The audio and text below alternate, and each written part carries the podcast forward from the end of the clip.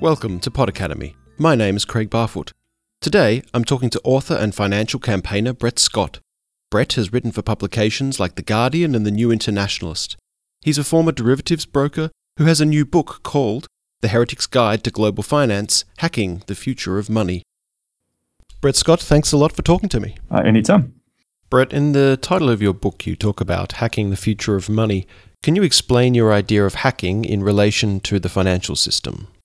So, I mean, in a nutshell, the sort of idea behind hacking is, uh, I mean, it, it's, it's often misrepresented in the press, but but the basic idea is it's kind of creative disruption, um, or perhaps creative rebellion. So, ideally, uh, what hackers are trying to do is let's let's take the, let's take the example of technology. Uh, let's take a computer hacker your objective is you want to explore a computer to a point where you can basically see all the interconnections and how a computer works. All right. And that includes the hardware and it includes the software as well, the code. So a computer hacker on one level should be an expert explorer of computer systems. So there's a big like exploration ethos in it. So if you're applying it to an economic system, a big element of hacking is just the sheer joy and curiosity of exploring an economic system. I mean, I quite like that for a start, for as an educational approach to finance, because you're like, well, think about this huge system almost as if it was a, a giant piece of technology, and now go and explore it. I guess that's sort of like, I guess, the, the first pillar of my approach. The second pillar, going back to the sort of technology hacking analogy, is that what, what hackers will do once they've explored a system is that they'll move into trying to find out the vulnerabilities in that system and how they can be exploited. And this is perhaps your traditional public view of what hacking is, you know, the, the sort of people who break into stuff and so on. In the context of taking that analogy and applying it to the financial system, once you've explored the financial system enough, you start to see where all the various weak points are and, when, and sort of creative ways you can exploit those. Um, so examples I use in the book include, you know, shareholder activism is a very simple example of a type of um, economic hacking, um, where you're taking a financial instrument and you're kind of using its internal dynamics to protest the way a company works. And then the sort of third pillar of hacking is what's called the, the, the DIY ethos, the do-it-yourself ethos. Because actually, once you've explored a system enough, you start to understand how you can rewire its, com- its, its components. So in the context of your sort of te- technology hacking. You're talking about you know people who take apart a phone and remake it into like a film projector or whatever they want to do. You know, it's this kind of there's a whole sort of there's a whole sort of subculture of people who try and rewire technology in certain ways. Um, and this, to me, is a very um, exciting aspect of hacking. And when you apply it to economic systems, you start to talk about, you know, what alternatives can you build? So once you've un- uncovered the dynamics of an existing system, you can start to think about, well, how can I tinker with the design of currency? How can I tinker with lending systems? How can I tinker with the psychology of these things, such to uh, such as to create a better version of it? Then let's take shareholder activism as an example. Can you explain how it works and how activists use this process to highlight issues within a company? Yeah, I mean, so I, I, I guess uh, shareholder activism is comparatively well known as a financial activist technique. Um, and it's basically where you buy a share and thereby gain access to a company. Because basically, a share is a financial technology, which uh, it, it's a it's a it's a it's an ownership claim on a on a company. So if you are if you possess a share, you are technically an owner of a company, or have a tiny percentage ownership in at least. So a lot of um, campaign groups have caught on to this idea that well, you can buy shares, and therefore you can you're effectively um, you can buy shares in companies that you want to change, and then you can go along to their AGMs and ask them questions, or else you can try and you know lobby the directors in various ways.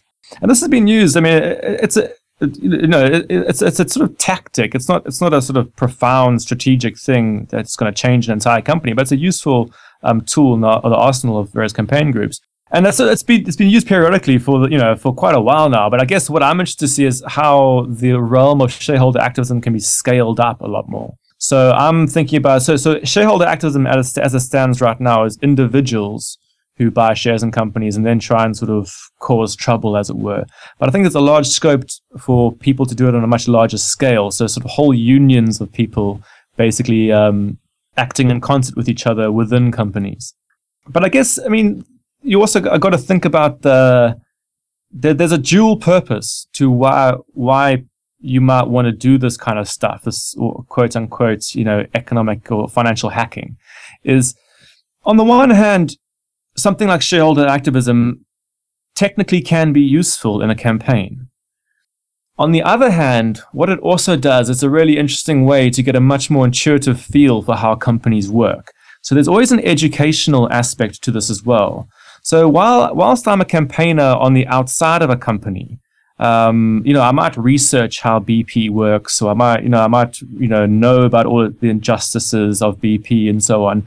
But I'll always feel like an external outsider to that company.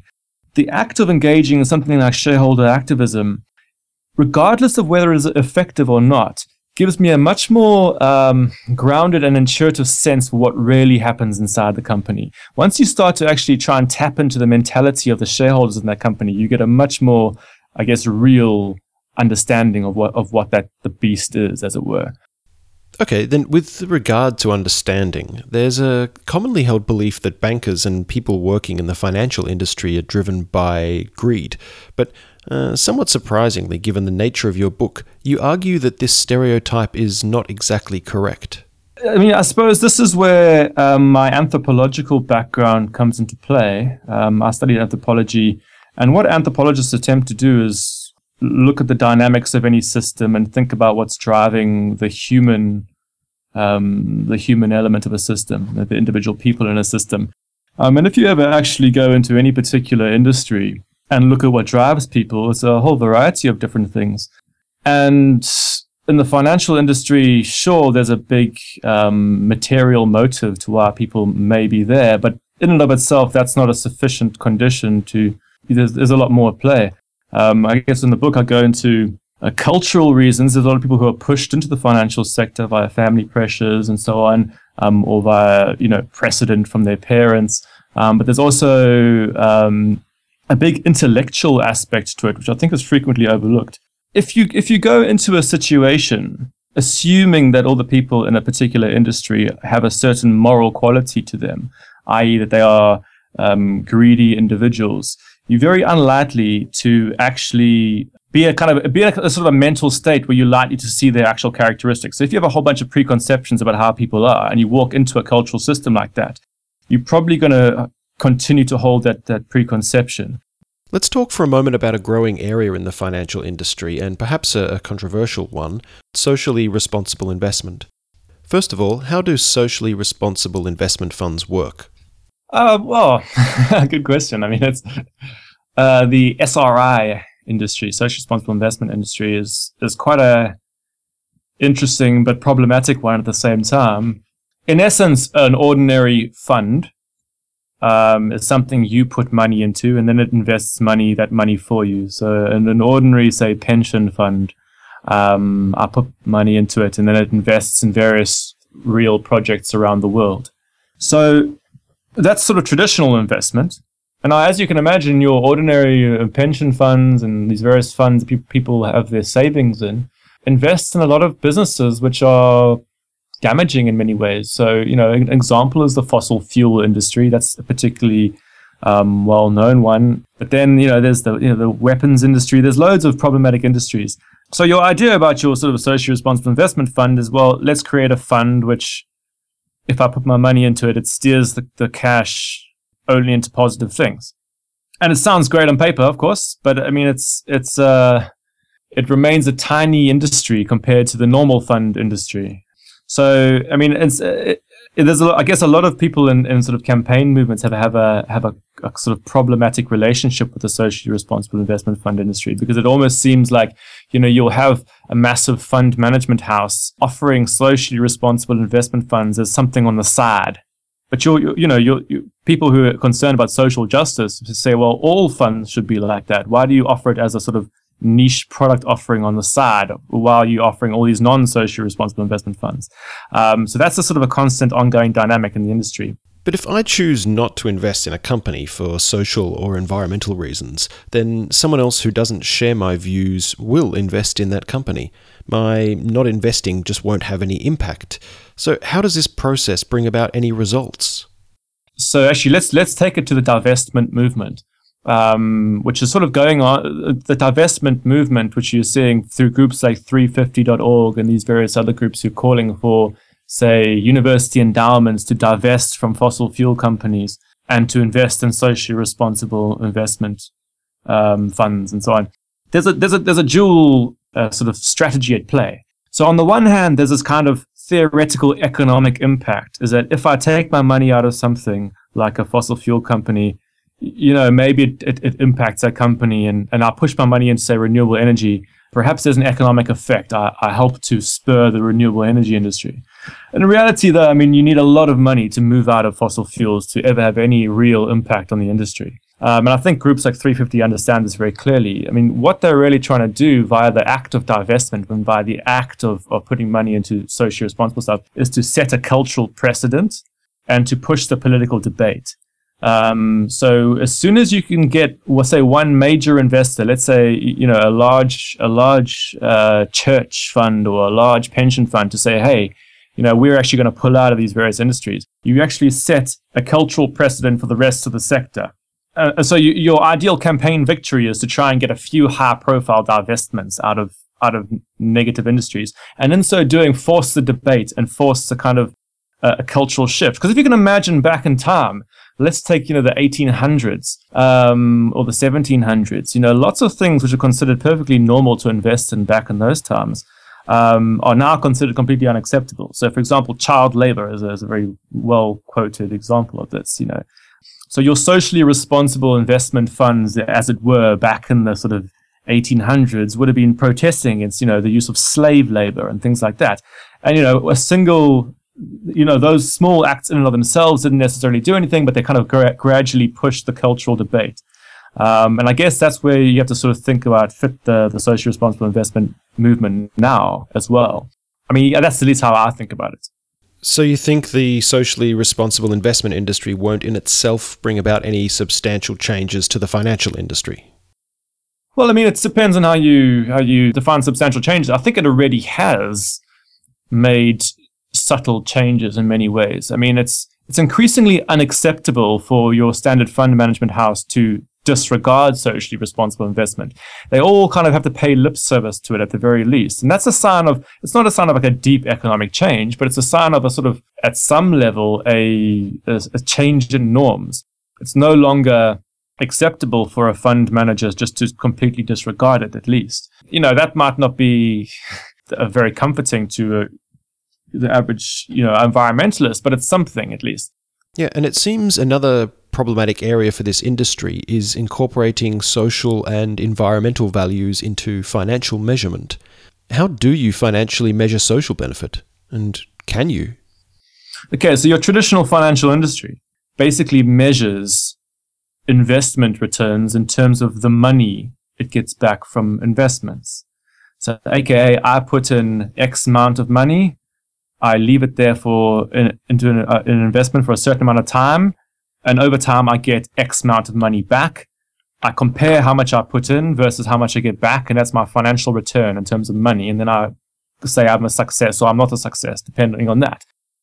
Your social finance industry and you know the various sort of socially responsible investment type stuff is trying to say, hey, there's more than just a financial return or loss to to investment projects. There's also you know social returns and environmental returns, or social losses and environmental losses, which are sort of um, euphemistically referred to in mainstream economics as externalities. So the question comes in with the social finance movement: is how do you find a way to measure those social benefits or social losses to investments such that you can sort of quantify them within investment models. Of course, there's, I mean, like if you think about what a social return is, it's something, something like I have a safer community. That's a social return. There's no way of me quantifying how, uh, how what, what a, money terms, what a safer community means. I can find vague sort of proxies for it. I can be like, well, you know, I've saved money on how much I previously had to spend on security guards or uh, I'm feeling less stressed as a result of being able to walk down the street without worrying. So I'm saved my medical bills. So there's various sort of ways you can sort of quantify in terms of money, but they inevitably are, are vague and spurious. But there is a push to incorporate these considerations into the system. Uh, do you see them having any success? Well, you can see what they're trying to do is that, is that you're trying to use the language of an existing economic ideology and sort of, or and not only, I mean, I say ideology, but you know, an economic methodology that people have got used to, and you're trying to use that as a way to sort of infiltrate social and uh, considerations. And one way you might do that is say, say, well, I can quantify it in terms of money, and that somehow makes it kind of more scientific or something. I mean, uh, so, so, I guess that that's the reason that you're doing it. And, and in a way, I'm I'm I'm kind of agnostic on what I think about that. Actually, in reality, you know, if you are an investor and you're like, well, I have to be able to put my money to good use, sometimes quantifying things is what you have to do to to show what kind of returns you get from something. And um, so there's a certain social reality to having to quantify stuff.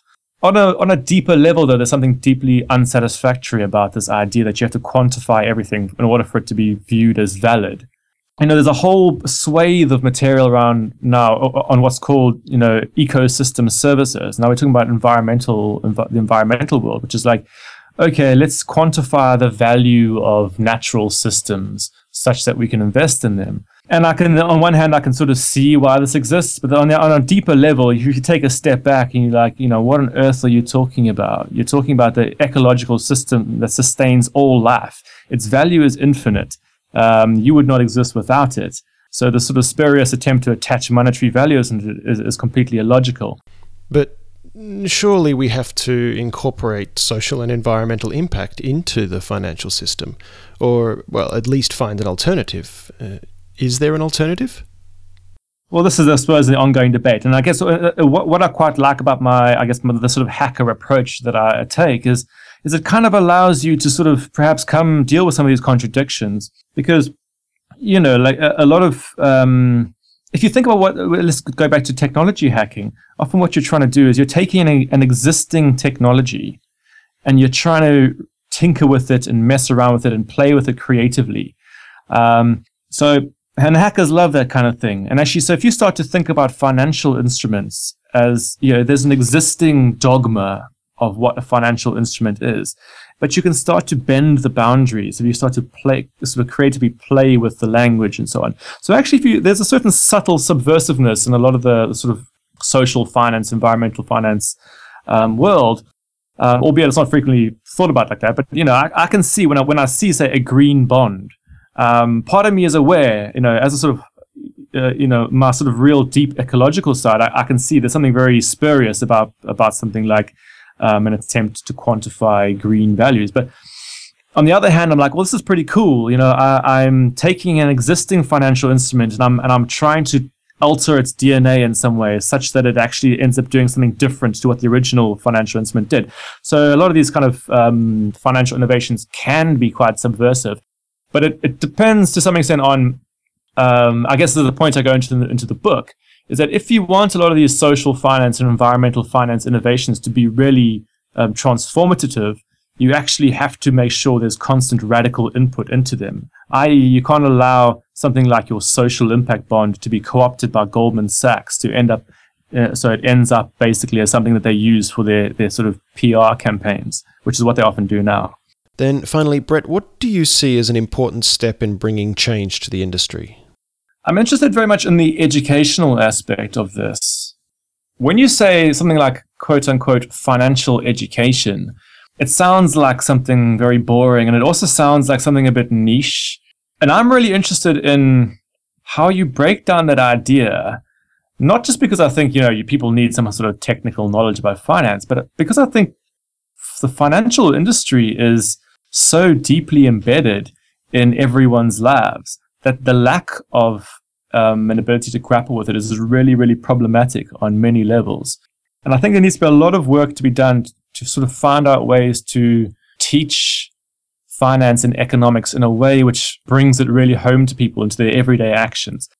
The mainstream financial industry thrives off the lack of knowledge that people have it's an entire industry built by it's a technocratic industry that that would exists largely because people are too too uh, uh, scared to challenge it. Brett, thank you very much for talking to me. Brett Scott is the author of the new book, The Heretic's Guide to Global Finance.